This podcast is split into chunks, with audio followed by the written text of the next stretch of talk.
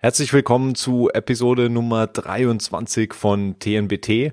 Wir sprechen heute darüber, wo und wie die Vision Pro eigentlich in unsere Computerwelt passt oder wo überhaupt VR-Headsets oder diese Art von Gerätekategorie in die Computerwelt passt, neben den Standardsachen, Smartphones, Tablets, Laptops und Desktop-Computern und was man vielleicht alles in seinem persönlichen Computerzoo mit sich herumschleppt. Mein Name ist Leo Becker, ich bin Redakteur beim Heise Magazin Mac and I und habe heute als Gast nochmal meinen Kollegen Jan Wöbeking. Hi Jan. Hallo, ja, schön, dass ich nochmal wieder dabei bin. Ja, sehr gern. Das, das letzte Mal gesprochen haben, war natürlich auch noch vor Vision Pro Zeit. Jetzt ist nach Vision Pro Zeitrechnung eingetreten und du hattest ja jetzt, Zeitrechnung, ja. ja, du hattest ja jetzt auch äh, in den letzten, wie lang sind es jetzt, zwei bis drei Wochen, auch ordentlich Zeit, ähm, mit der Vision Pro zu experimentieren, sie auszuprobieren, sie zu testen. Und deshalb interessiert mich natürlich auch, was so deine Eindrücke jetzt sind mit dieser längeren Erfahrung mit der, mit der neuen Hardware und Software. Ja, das ist schon, ähm, es waren schon ein paar wilde Wochen quasi jetzt, ne, nachdem wir äh, die Headsets abgeholt haben, nachdem Keno die ja erstmal in den USA ausprobiert hat. Mhm. Und ähm, die Überraschung war doch auch relativ groß, dass vieles sich tatsächlich so äh, umgesetzt hat, wie Apple das versprochen hat.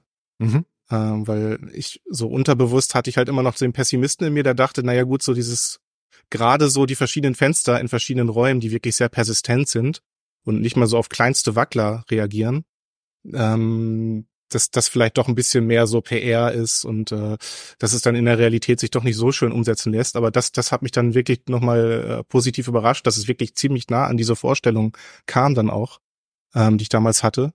Mm, und dann dabei halt auch relativ stabil, ne? Also das ähm, das hat mich dann auch äh, für diese für dieses Headset gewonnen, dass einfach ähm, ja, auch wenn es nicht ganz tiefenkorrekt ist, ich denke, die Erfahrung hast du ja auch gemacht, ne? Also manchmal, wenn man ganz nah rankommt mit der Hand oder mit irgendwelchen Objekten, dass es dann nicht komplett, äh, mhm. äh, dass die die die ähm, Größenverhältnisse dann nicht wirklich komplett stimmen. Ja. Aber alleine schon äh, durch diese niedrige Latenz und dadurch auch, dass halt der R1-Chip da ist, ähm, ja, in Kombination mit dem M2 hat man dann, also der setzt halt ja die ganzen äh, Tracking, und äh, Sensoren, ähm, Inputs um. Und dadurch einfach kommt es fast nie zu irgendwelchen Hängern und so. Und das ist halt wirklich, das komplette Meta-Erlebnis ist ja der Quest 3, so sehr ich sie für manche Anwendungsfälle mag, äh, wie zum Beispiel Spiel und Fitness, da kommen wir ja später auch noch drauf zu sprechen. Aber das ist davon geprägt. Also so, ich wollte jetzt eben zum Beispiel kurz vom Podcast noch mal so ein paar neue Funktionen, die jetzt leider noch nicht ausgerollt waren, ausprobieren, äh, die auch halt das Multitasking so in mehreren Fenstern betreffen. Und da habe ich mich schon gleich, nein, ich wollte jetzt nicht diese App starten. Und, äh, ja. Also es hat wirklich ein paar Minuten gedauert, bis ich dann in dieser Einstellung war und wirklich das dann leider nicht ausprobieren konnte, weil es noch nicht ausgerollt war, aber bis ich dann halt an der Stelle war. Und ja, das ist, äh, das hat man mit der Vision Pro sehr selten. Ja, da hat Apple natürlich seine Stärke, also auch, dass sie da wirklich eine Plattform und ein Betriebssystem natürlich, sie haben ja die, den Bonus halt natürlich auf ein, ein eigenes Betriebssystem und, und die, diese ganze, eine unglaubliche Erfahrung, was halt Bedienoberflächen und äh, Interfaces und Steuerung halt angeht, zurückzugreifen. Und äh, das ist natürlich ein Vorteil, den die Vision Pro auch ziemlich klar ausspielen kann, so dass sie natürlich ihr dieses ganze, dieses ganze Ökosystem von Haus aus und die ganze Integration in die andere Apple-Welt halt mitbringt, was letztlich kein anderer Hersteller in dieser Form stemmen kann unterm Strich oder nur sehr schwierig stemmen kann. Wir haben das ja auch im Smartphone-Markt gesehen, äh, dass Apple das da voll ausspielt und dann, wie lange es gedauert hat, bis halt praktisch Samsung und auch Google mit seinen eigenen Pixel-Reihe da hinterherkommt, halt diese Anbindungen zu schaffen, mhm. seien es halt mit Bluetooth äh, In-Ears oder sei es halt mit einer Smartwatch und dem ganzen Zeug, was halt sich um diese Geräte herumspinnt. Und da hat Apple natürlich einen Vorsprung, der jetzt auch wieder, den sie natürlich auch in diesen VR-Headset-Markt übertragen können, glaube ich. Und plus halt die, die Fenster sind halt wirklich faszinierend, dass die halt da bleiben. Und ich meine, du hattest ja auch diese Sachen gemacht, dass du nach Hause gefahren bist und dann wieder zurück ins Büro ja. gefahren bist. Und da waren halt die, solange man halt keinen Neustart macht. Und äh, das, ich bin sehr gespannt, wie sie das halt lösen, weil unterm Strich, das ist schon was, was mir dann gefehlt hat, auch diese Idee, dass du halt ein festes Setup einrichtest, also ein festes ja. Fenster oder Arbeitsplatz-Setup einrichtest und das dann speichern könntest. Auf jeden äh, so, Fall, das so dass, ja, dass es halt wirklich auch Neustarts und, und vielleicht wie eine Konfiguration ist, die du dann abrufen kannst und sagst, ich möchte jetzt mein Büro-Setup halt öffnen. Also da gibt es sicher noch viel, Fensterverwaltung ist ja sowieso was, wo ja, genau. die Luft, da ist noch viel Luft nach oben, was äh, Vision OS angeht, weil da ist im Moment echt noch viel zu wenig vorhanden. Stimmt, dass du in einem übergeordneten Menü einfach mal so durch die verschiedenen Tabs streichst, ne, und dann einfach, ja. ich möchte jetzt das Fenster oben aus dem Wohnzimmer zu mir ins Schlafzimmer ziehen und wieder zurückschieben oder einfach durch dieses übergeordnete Menü dahin wechseln. Ja, da kommen wir auch äh, später nochmal zu, wenn wir auf die einzelnen Anwendungsszenarien, unsere Erfahrung mit den verschiedenen Anwendungsszenarien eingehen. Ich denke, vorweg würde mich vor allem nochmal interessieren, äh, und vor allem von dir als jemandem, der ja sehr lang auch schon VR-Headsets einfach normal benutzt, äh, was ja immer noch etwas ist, was so richtig im Massenmarkt nicht angekommen ist, aber wo du wo du dieses VR oder VR-Headsets überhaupt in deine persönliche Computerwelt integriert hast. Also wann kommen die zum Einsatz und welche Rolle spielen die in deinem Computeralltag, sowohl beruflich als auch im privaten, im privaten Kontext? Ja, also die Apple Vision Pro ist natürlich bisher so, äh, auch wenn sie jetzt nicht für Spielen gemacht ist, aber äh, ich spiele halt momentan mit ihr rum, immer wenn ich sie jetzt zur Verfügung habe. Yeah und äh, konsumiere zum Beispiel, was ja total beeindruckend ist, dann äh, 3D-Inhalte oder 3D-Filme. Mhm. Und ähm, ja, da gucke ich einfach so, was sich immer alles weiterentwickelt. Da habe ich jetzt noch nicht wirklich äh, eine Integration in den Alltag, was ich zum Beispiel auch dadurch zeigte, dass ich dann gestern Abend hatte ich sie mir auch halt äh, nochmal mitgenommen und äh, dachte jetzt, was könnte ich machen? Ach, eigentlich brauche ich noch ein bisschen Bewegung. Dann habe mhm. ich doch wieder die Quest 3 ausgepackt und dann The Thrill of the Fight gespielt. Also so ein Boxspiel, weil sowas, das fehlt einfach auch auf der Apple Vision Pro ähm, einfach diese ganzen äh, Fitness, Fitness-Apps. Ja. Man hat dann höchstens so Tracker oder irgendwas in der Art, ne? Und das benutze ich halt ziemlich oft. Einfach auch wenn es regnet, dann ja, braucht man ja nicht extra ins Fitnessstudio zu laufen, sondern es gibt wirklich Apps, die das ziemlich gut umsetzen. Äh, ja, zum Beispiel Les Mills, Body Combat hatte ich ja, glaube ich, auch schon mal angesprochen. Ähm, was halt einfach echte Übungen auch aus äh, lizenzierten Fitnessstudios für VR umgesetzt hat, sogar mit anfeuernden Trainern und so weiter. Und vieles davon ja mittlerweile auch in ähm, mit Pass-Through AR oder halt Mixed Reality. Ähm, ja, das dann natürlich Gaming. Das ist auf der Quest 3 äh, ja, gerade jetzt auch durch diese ganzen Mixed Reality Titel. Also ich habe eigentlich fast überhaupt kein VR mehr gespielt in den letzten Wochen, was total hm, seltsam Interessant, ist. Interessant, okay. Ja, dass das so übers Gimmick hinausgeht jetzt und ich halt die ganzen kleinen, oft sind es ja nur Modi, aber äh, selbst das ist ja schon ziemlich cool.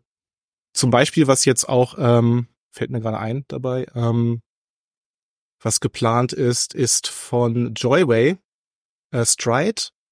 Da gibt's ein Update bald für Stride Fates. Das ist so eine Art äh, Mirror's Edge also in dem VR-Spiel rennt man über die Dächer, kämpft gegen Gegner, weicht denen aus und so weiter. Und die stürmen dann halt die eigene Wohnung. Das sieht bisher so gut aus wie kein anderes Mixed Reality-Spiel. Ah ja, okay. Darauf bin ich mal gespannt. Ja. So ein bisschen wie in Aspire 2, die haben das auch schon versucht, aber es läuft alles noch recht holprig. Und da öffnen sich dann Wände und die Decke und so weiter, denke ich mal mhm. auch. Und äh, mhm. da muss man dann ganz viel außerhalb des eigenen Zimmers interagieren. Ja, also diese ganzen Sachen, die faszinieren, faszinieren mich total. Halt auch dann im sportlichen Bereich wieder, wie bei Racket Club.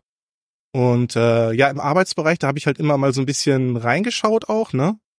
Ähm, da gibt's ja auch so Sachen wie Immersed, Virtual Desktop, mit dem man dann so ein bisschen rumspielt. Aber wirklich in der Praxis ist es einfach, das ist mir, das war mir noch nicht ausgereift genug. Und bei der Vision Pro könnte ich es mir jetzt eher vorstellen, dass ich halt auch öfter mal, ähm, wenn ich sie zur Verfügung habe und äh, vielleicht auch ein bisschen mehr in diesen Apple-Kosmos reinfinde. Äh, ich spiele sogar schon mit dem Gedanken, mir auch eine MacBook zuzulegen dafür. Ähm, ja, Apple wird um ja.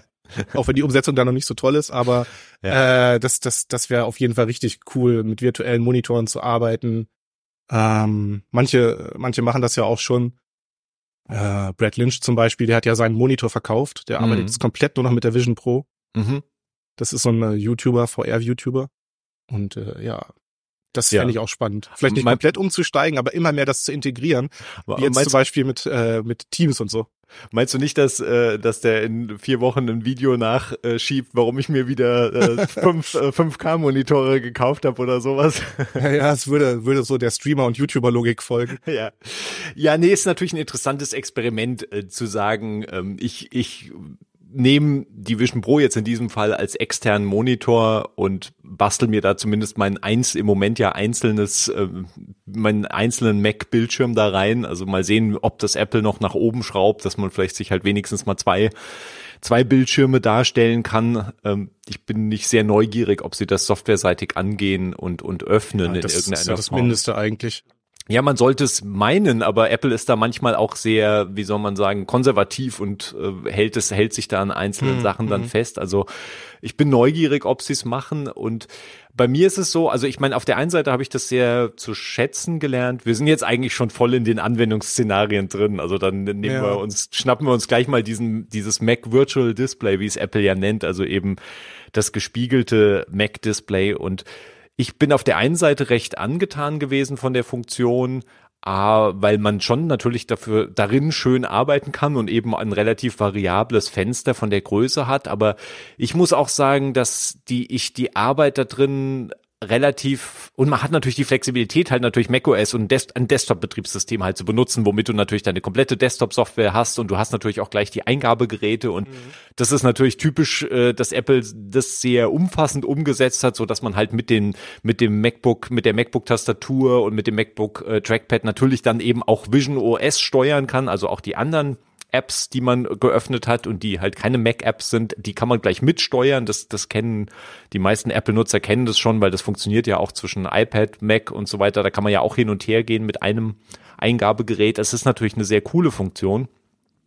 Auf der anderen Seite bin ich doch, wenn ich länger jetzt daran gearbeitet hat, abgesehen jetzt von dem Basiskomfort, dass man halt dieses große Headset vor den Augen und auf dem Kopf hängen hat, ähm, ist es doch so, dass so aus der Peripherie ähm, durch das Foveated Rendering und der Punkt halt, dass da scharf ist, wo ich hinschaue, aber es, es wirkt für mich dann beim Arbeiten, vor allem beim Arbeiten mit Text, doch ein bisschen unnatürlicher. Also ich hatte immer das Gefühl, aus dem, so in der, in der Peripherie noch leicht Unschärfe zu sehen, die sich sozusagen unnatürlich für mich angefühlt hat. Also als wäre irgendwie an den Rändern der Text unscharf. Und also es gab so Einzelberichte, ich habe die Beta von Vision OS 1.1 bis jetzt auch noch nicht installiert, das wollte ich noch nachholen. Es gibt da Berichte, dass Apple da auch noch mal ein bisschen nachgebessert hat, was spezifisch solche Sachen angeht. Dokumentiert ist nichts, aber einfach von Nutzern gibt's Berichte.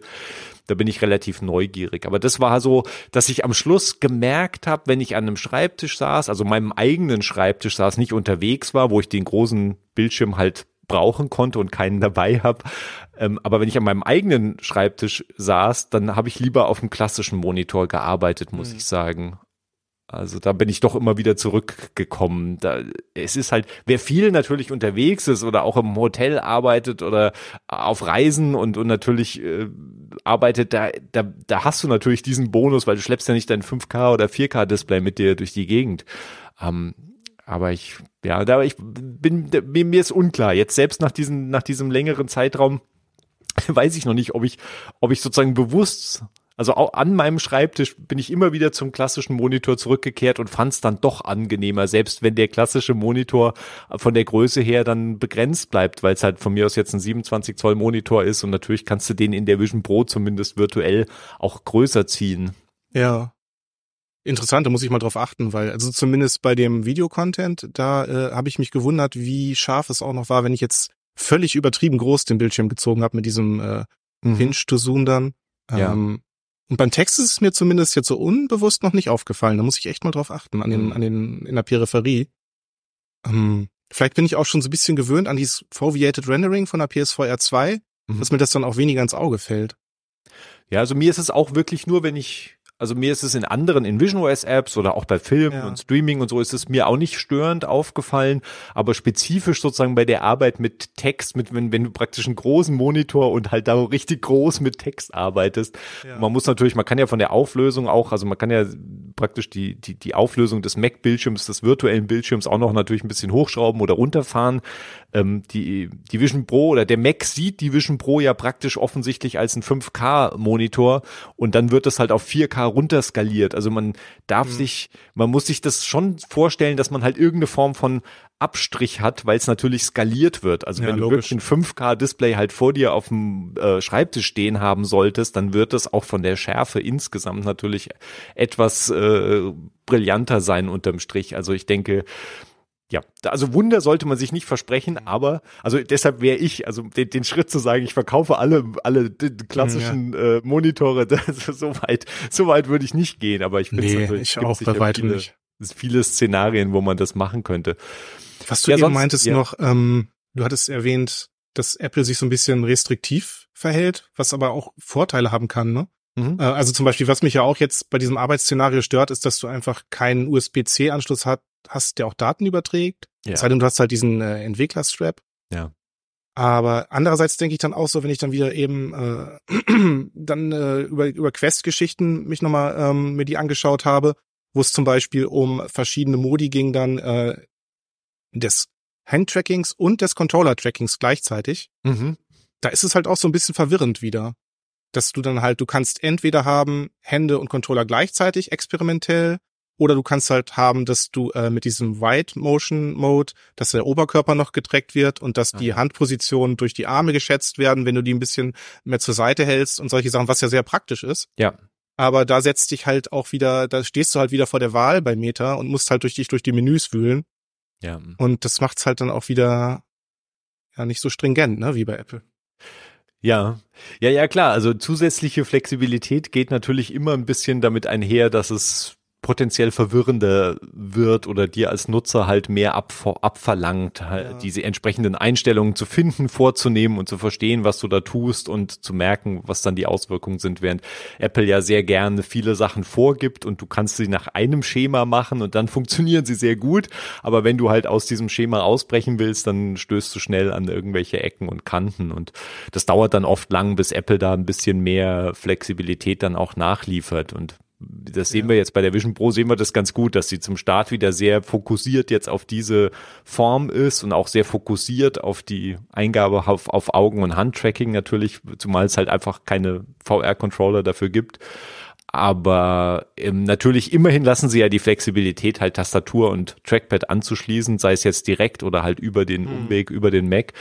Und ich muss halt sagen, dass ich mit Vision OS natürlich auch ohne Tastatur und Maus was machen konnte. Aber in dem Moment, in dem ich also in dem Moment, in dem ich Text eingeben muss, brauche ich eine Tastatur und ein Touchpad. Also Texteingabe und Arbeit mit Text fand ich in Vision OS so ja. äh, fatal. Also ich meine, das ist kein spezifisches Vision OS Problem. Also ich will auch auf der Quest 3 wollte ich keinen Text irgendwie versuchen einzugeben und zu bearbeiten, ohne irgendwie äh, klassische Eingabegeräte da zu koppeln. Also, aber es ist halt einfach ein Problem, wenn du diese, dieses Gerät, dieses Headset als eine, sagen wir, Produktivitätsplattform verwenden willst oder als ein Gerät, mit dem du halt ja auch auch beim Kommunizieren, es reicht ja schon, wenn du sagst, es ist halt eine Messaging-Plattform, ich mache dafür darüber Teamkommunikation oder private Kommunikation. Selbst dann hast du ja schon, bist du ja schnell in der Situation, dass du halt zumindest mal mehrere Sätze an, an Text eingeben musst. Und ja. ich, ich denke, dann fällt man ohne Tastatur, fällt man da auf die Nase am Schluss. Also ohne Hardware-Tastatur fällt man da auf die Nase. Ja, ähm, um nochmal auch auf die Flüssigkeit zu sprechen zu kommen. Also zumindest haben ja Mark Rapkin und Andrew Bosworth von Meta, die haben ja auch versprochen, dass die Interaktion mit mehreren, mehreren Fenstern und den Händen mhm. besser werden soll. Aber da gehen sie jetzt natürlich auch noch nicht ins Detail. Muss man mal schauen. Ich weiß, ich kann mich gar nicht mehr so richtig dran erinnern, wie das mit der, wo da das Limit von der Quest war oder ob sie das jetzt auch nochmal geändert haben, weil ich hatte ja die letzten Versionen, letzten Softwareversionen von der Quest habe ich ja jetzt nicht mehr mitgenommen, weil ich hatte die im Dezember ungefähr, also das ist ja schon tatsächlich, also man muss ja Meta auch lassen, also sie schrauben da ja schon ordentlich auch an der, an der Software. Ist ja nicht so, als wäre die irgendwie statisch und wird sich nicht weiterentwickeln. Da passiert ja schon einiges und mhm. auch einiges jetzt in, sagen wir mal, Reaktion auf die Vision Pro, weil ähm, da ist schon ganz klar, dass sie jetzt gab es ja auch noch die Geschichte, dass sie sagen, ja, wir wollen gern äh, bei Apple mal anfragen, ob die Quest nicht eigentlich auch ein Airplay-Empfänger ist, so dass du halt vom iPhone halt zum Beispiel ein Video auf die Quest streamen können würdest, wenn das zumindest möglich wäre. Ähm, bin ich sehr gespannt, ob das irgendwie nach vorne weitergeht oder ob das nur so ein nebenbei Anmerkung war äh, und und Apple man, mal sehen wie sich Apple verhält. Sie, Apple hat da ja auch ein bisschen den Finger drauf welche Geräte halt Airplay Empfänger sein können. Es hat ja Jahre zum Beispiel gedauert bis so halt ein Fernseher vom großen Hersteller einfach als ein integrierter Airplay Empfänger halt war. Sonst musstest du halt immer ein Apple TV dranhängen. Also es ähm, bin ich neugierig, aber es wird natürlich auch die Quest flexibler machen. Sie haben ja, und, und es ist halt lustig, dass die jetzt versuchen, solche Anknüpfungspunkte auch an iPhones zu finden. Also einmal die Unterstützung von den Spatial Videos, die sie ja nachgelegt haben, die du auch ausprobiert hast, ne? Spatial Videos auf der Quest 3 anzuschauen. Ähm, ja, die war nicht schlecht. Also ich war noch mehr beeindruckt von diesen, äh, von dieser 3D-Demo Encountering Dinosaurs. Mhm. Oder halt dann auch von diesen ähm, ja, ähm, Immersive Videos, ja. ne? Genau. Die sind, sehen auch richtig toll aus. Ähm, wie heißt da nochmal das Dinosaurier-Exemplar? Von den, von den Immersive. Prehistoric, ja, ja, ja genau. Prehistoric, ja so irgendwas. Mhm. Ja. Und das war, sah echt, genau, Prehistoric Planet Immersive sehe ich gerade. Mhm. Und also davon wünsche ich mir wahnsinnig viele Videos von diesem Format. Mhm auch wenn, wie du auch schon mal gesagt hast, ne, wenn man mal zur Seite schaut, dann reißt es einen doch ein bisschen raus, dass es nicht 360 ist oder zumindest ja. ein bisschen mehr als 180. Aber ähm, also das hat mich jetzt noch mehr beeindruckt, als Selbstaufnahmen zu machen, was natürlich ganz schön ist, dass die so mit diesem leichten 3D-Effekt auch wie eine Erinnerung wirken. Mhm. Aber ähm, also das hat mich jetzt nicht so sehr begeistert muss ich ehrlich sagen. Ja, also begeistert, also ich, ja, also ich meine, ich denke schon, der, der Mehrwert, dass es halt deine eigenen Aufnahmen sind, sind enorm, aber du bist natürlich technisch so limitiert, weil du ja auch mit dem iPhone 15 Pro da maximal 1080p halt aufnehmen kannst und das sieht man natürlich auf der Größe, die, auf der virtuellen Größe, die die Vision Pro da vor allem aufspannt, sieht es natürlich dann unterm Strich, äh, siehst du halt die technischen Einschränkungen, dass das Video reicht einfach von der Qualität halt nicht daran ja, heran. Ist beschränkter dann ne, als auch jetzt ja. zum Beispiel die Immersive. Formate. Ich, ich, ich finde sogar, selbst die Immersive-Formate, die Apple, da kannst du ja davon ausgehen, dass sie die mit dem hochwertigsten Kamerazeug, was ja. sie finden konnten, aufnehmen und ist ja auch, also mit 8K halt auch aufgenommen. Und du siehst, dass sie bei den Close-Up, bei den Nahaufnahmen unglaublich hohe Qualität liefern und du wirklich, also Gesichts, bei, bei einem Porträt-Nahaufnahme sehr genau praktisch das Gesicht der Person sehen kannst. Aber in den Seiten, zum Beispiel gerade bei der, die, die Frau, die da in Norwegen über den Fjord balanciert, ähm, siehst du halt auch, dass die Natur zum Beispiel, so die Berge in der Entfernung, die, die brechen dann auch schon wieder ab. Also da, da merkst mhm. du auch, da ist irgendwie Unschärfe drin, du siehst das nicht alles knackscharf, also und zwar nicht unschärf, nicht von der Kamera einfach nur aus äh, Fokusblur sozusagen, sondern du siehst wirklich, dass da einfach auch von der Qualität manche Sachen halt einfach abstürzen an den an den Rändern. Ähm, aber das ist natürlich, also ich meine, ich, ich bin neugierig, wenn wir sie, das haben wir ja im Moment noch nicht, wenn YouTube halt seine bestehende Bibliothek an 180 Grad und auch 360 Grad Videos äh, vielleicht dann mal für die Vision Pro auch irgendwie öffnet, so dass du halt ja. dieses vorhandene, ja riesige ähm, Angebot an solchen Videos halt schauen kannst und ob die von der Qualität dann hinhauen. Denn das, was ich mir damals auf der Quest halt angeschaut habe bei YouTube, das war alles so, da waren so ganz nette Sachen dabei, weißt du, wo du durch irgendeine italienische Stadt gelaufen mhm. bist und das sah so ganz nett aus, aber das war schon von der Qualität so, wo du sagst, ah, so, so richtig Spaß hat das halt nicht bereitet. Einfach ja, weil es war nicht hoch, also die Auflösung hat nicht gepasst und Schärfe war dann auch nicht immer so optimal und dann hast du halt einfach nur dieses Szenario, was halt ganz nett wirkt. Aber ich, also deshalb, die Immersive Videos sind halt spannend. Ich bin neugierig, wie schnell Apple das jetzt vorwärts bringt. Ja, und natürlich 3D-Filme, ne? Klassische 3D-Filme wie Moana. Mhm. Das sieht dann auch traumhaft aus. Also ich habe den Eindruck, dass es gerade bei so ähm, 3D-Kinofilmen der Fall ist, die einerseits halt computergeneriert sind, äh, animiert hm. und äh, genau äh, mit dem Computer animiert und äh, die auch so klare Abgrenzungen haben in der Grafik. Ja. Also wo, wo jetzt in dem Mario-Film zum Beispiel im aktuellen, da war halt super viel los an verschiedenen Stellen. Mhm. Und hier in Moana hattest du halt so, ja, ich weiß nicht, das war alles so ein bisschen fokussierter, also klarer. Und äh, vor allen Dingen auch, weil ja nur die äh, 23 Frames sind's ja dann, ne? Auch bei 3D, meine ich ähm, hast. Die werden natürlich dann passend hochgerechnet, aber trotzdem merkst du natürlich, dass es so ein bisschen nachzieht, gerade bei Kamerabewegungen. Ja. Was du in 2D und auf einem klassischen Bildschirm ja nicht so stark dann bemerkst, wahrscheinlich wie auf so einem gigantischen 3D-Screen in unter der Apple Vision Pro. Ja. Ja, ich hatte, aber das ist ja auch interessant, zum Beispiel das, das Problem, was ich hatte, vor allem, es war wahrscheinlich aber auch spezifisch mit Gravity. Ähm, ich konnte halt, also Gravity in 3D, äh, konnte ich halt einfach nicht schauen. Also mir hat er der erste Kameraschwenk durch den Weltraum hat mir schon gereicht, äh, um auf der Stelle mich aus diesem Headset zu befreien, weil das wirklich sofortiges Unwohlsein bei mir ausgelöst hat. Ich hm. weiß nicht, ob du Gravity spezifisch angeschaut hast, aber bei uns, ich weiß nicht, ob Kino, also irgendeiner ja, ich habe reingeschaut. Hatte, du hast auch reingeschaut, okay. also das, das, ja, ja, ja, ja. Gerade so die, also gut sah es für mich auch aus. Ich konnte es halt nur nicht anschauen, weil mir sofort schlecht geworden ist. Ja, gerade äh, der Kontrast dann. Ne? Ja, ja, ja. Und das ist ja lustig, weil die, ich meine, die 3D-Inhalte ja immer noch äh, eigentlich ja räumlich auch fixiert sind. Also eigentlich hat dein Gehirn ja noch einen Anhaltspunkt drumherum, weil du dich ja immer noch in einem, du kannst, äh, befindest dich ja entweder in einer gewählten Umgebung oder befindest ja. dich halt in diesem Kinosetting. Aber trotzdem war für mich einfach die Kamerabewegung und in diesem 3D plus der 3D-Effekt, da war irgendwas, was bei mir über, also bei mir sofortiges, äh, sofortiges Unwohlsein ausgelöst hat. Aber das ist halt natürlich, bleibt halt unterm Strich so individuell verschieden. Ähm, dass, äh, dass man da schwer das verallgemeinern kann. Und ich hatte das halt auch ansonsten keiner anderen Stelle jetzt von der Vision Pro. Äh, in das dieser ist aber Form, auch ein ne? Extrembeispiel, ne? Ja. Weil da halt die Kamera ständig in Bewegung ist. ja, ja. Und, und du halt ständig selbst quasi auch durchs All schwebst. Genau. Also der ganze Film besteht ja offensichtlich einfach nur daraus. Ich bin ja. so weit, bis so weit bin ich nicht gekommen damit.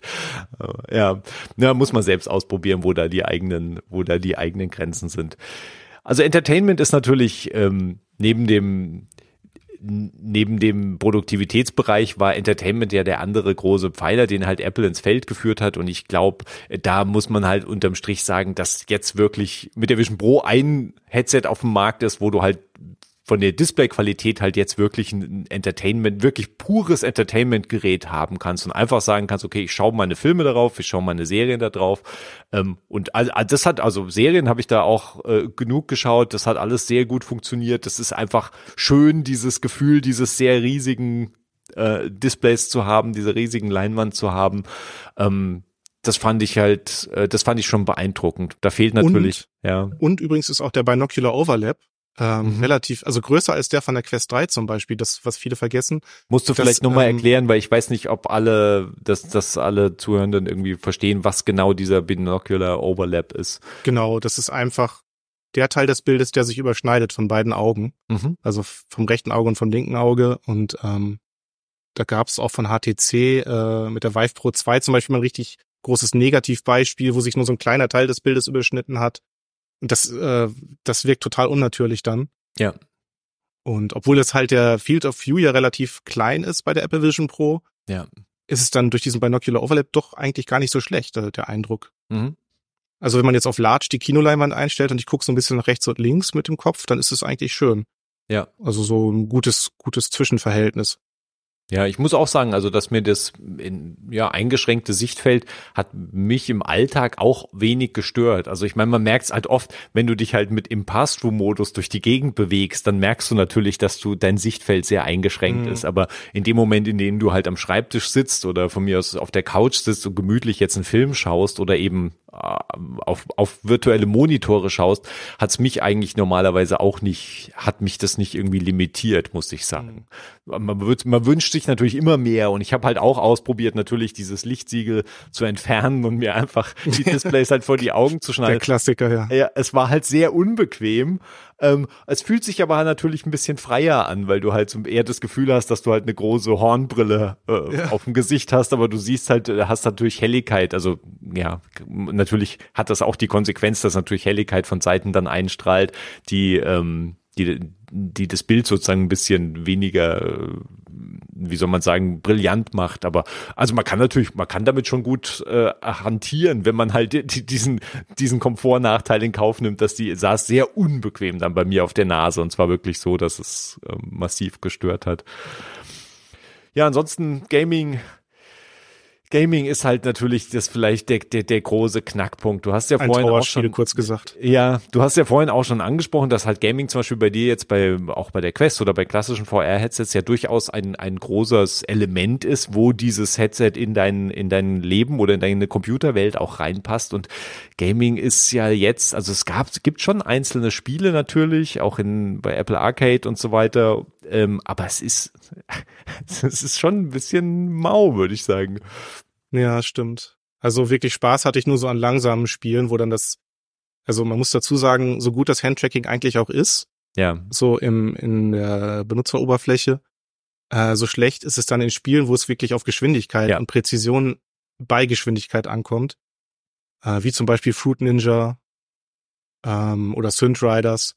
Aber ja. sowas wie What the Golf, das war dann, äh, da muss man halt relativ vorsichtig einfach so an so einem kleinen Pfeil ziehen und dann wie mit so einem, ja, als würde man einen Gummi spannen und dann schießt man halt entweder mhm. den Ball oder die, die Schläger oder sonst was weg, bis da alles durch die Gegend purzelt. Ähm, aber das Gute daran ist auch, äh, also das ist im Grunde schlecht dafür geeignet und deswegen ist es momentan relativ uninteressant als Spieleplattform.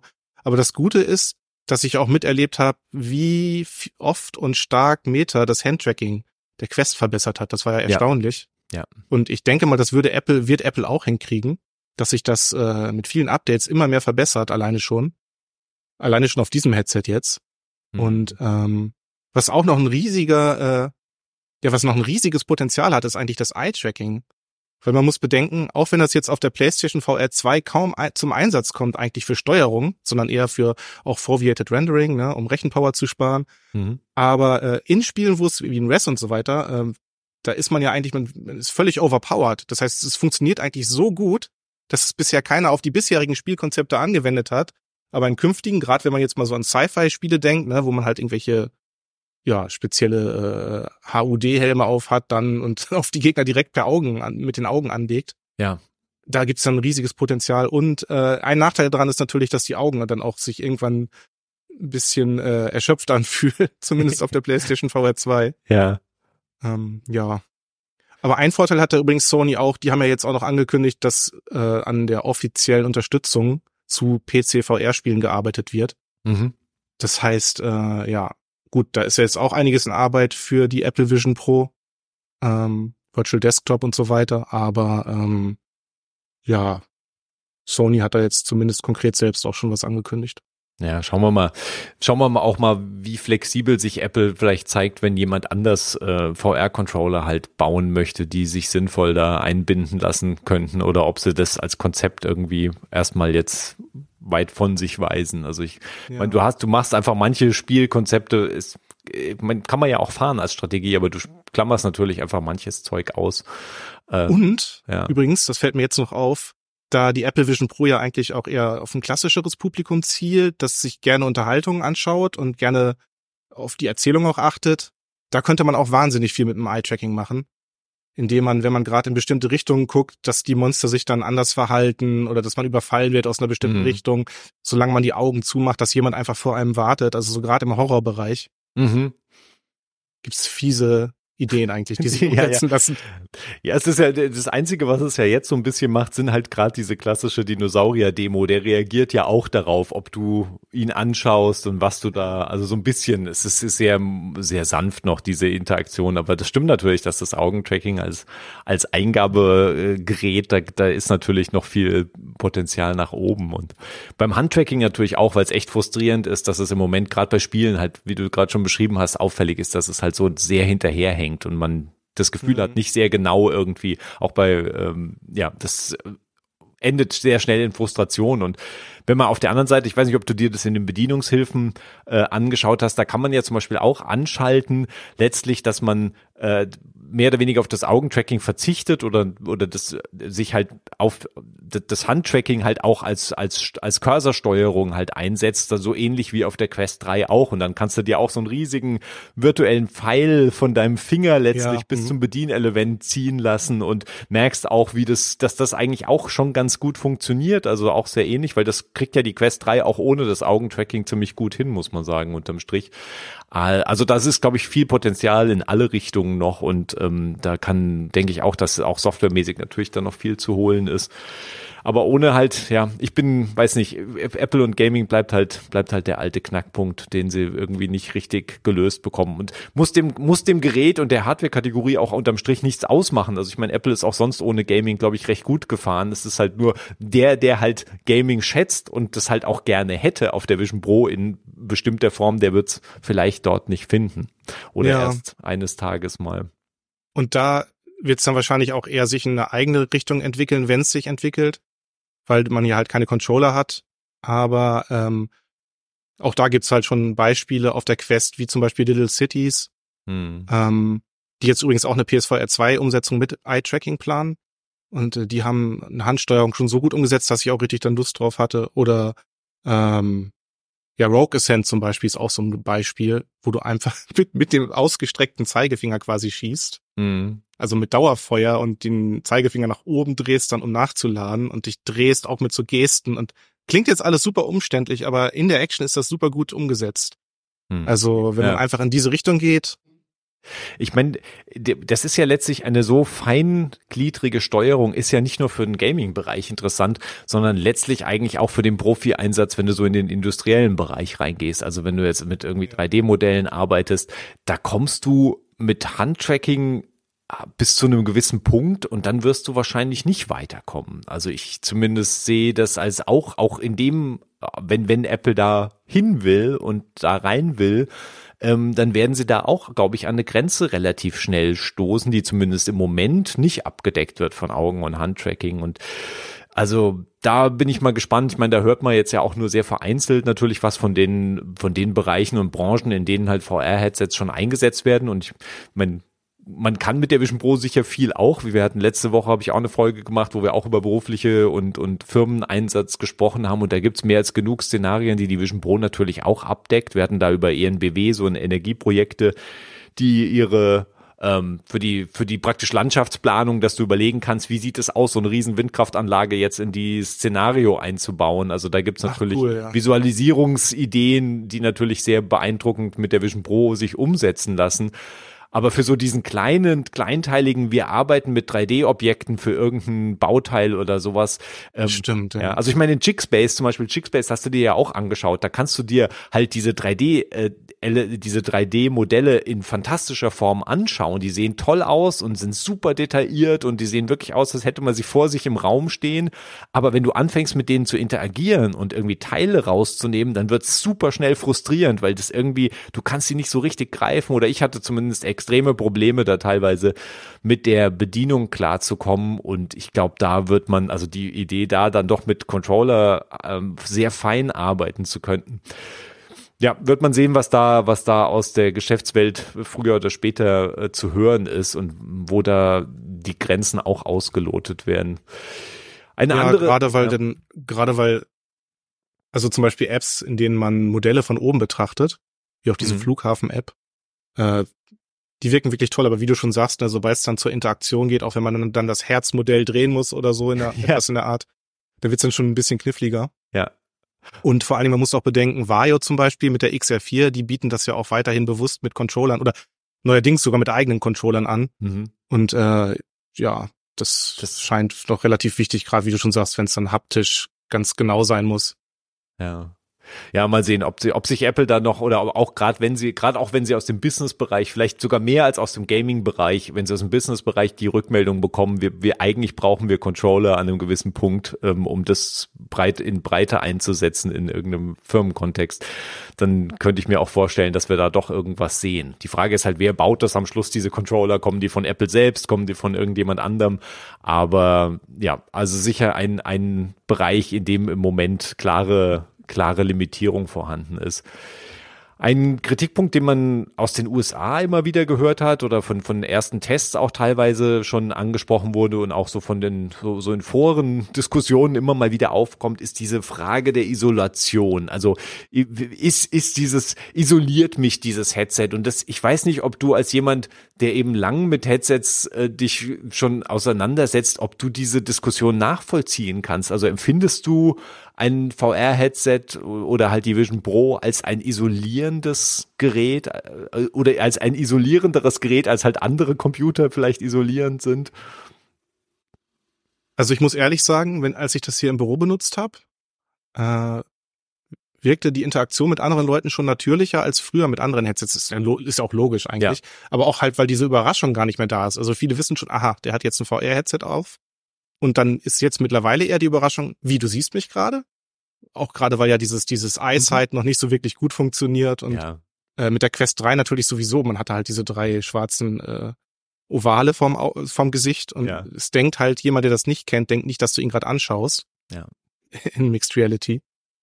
Aber wenn die das dann auch kennen, dann ist es eigentlich, ähm, ja gut, wir sind jetzt äh, eine Tech-Redaktion, da ist es äh, wahrscheinlich nicht ganz so krass dann wie äh, im Alltag irgendwo das einzusetzen ja. und äh, andere mit anderen Leuten zu interagieren. Ähm, tja, aber ich sag mal, bisher ist es ja auch meist so, dass man noch nicht so viel kooperiert mit anderen in der realen Welt, sondern eher mit Apps in der realen Welt, würde ich sagen, ne? Hm. Ja. Da ist ja auch noch viel Luft nach oben, gerade so was das Soziale angeht. Ja. Ja, in dem Bereich ist, glaube ich, also, weil Apple hat die Konzepte gezeigt, ähm, das heißt auch für Entwickler gedachte Schnittstellen entsprechend vorhanden, dass du halt gemeinsam in einem Raum sitzt und halt eine Sache anschaust, sei es jetzt zusammen einen Film anzuschauen. Das haben wir ja auch ausprobiert über FaceTime, das geht ja jetzt ja. auch schon. Das ist auch ganz nett, so dass man sich halt ein Fenster teilt, in Anführungszeichen teilt und dann halt synchron halt irgendeinen Film oder eine Serie anschaut oder halt auch einfach einen Bildschirminhalt natürlich teilt und irgendwas bespricht. Jetzt für ein Meeting kann man alles ja auch machen schon. Aber natürlich ist es noch nicht so versiert und kleinteilig umgesetzt, so dass du dich jetzt irgendwie gemeinsam um so ein, mit, mit fünf Personen um irgendeinen so Meeting-Tisch setzt und dann halt irgendwie ein Whiteboard, ein virtuelles Whiteboard hast. Mhm. Aber das sind alles Konzepte, die Apple auch zumindest schon präsentiert hat für seine, für die Entwicklerschaft und da werden wir sicher auch Sachen sehen, glaube ich, früher oder später. Es ist interessant, dass die halt noch nicht da sind, aber dafür, da geht, da geht die Reise da natürlich auch hin. Ich, Zumal, wie du schon ja. sagst, das Unkomplizierte ist auch ganz schön daran, äh, wie wenn, als wir uns jetzt getroffen haben, dass Apple einfach das dann umsetzt, was auch schon woanders funktioniert, ne? Ja. Einfach ich kann, in, ja. in Teams oder dann in einem äh, FaceTime-Call halt, wie du schon sagst, zusammen etwas anzugucken oder auch so Game Room zu spielen, ein bisschen, irgendwas, ja.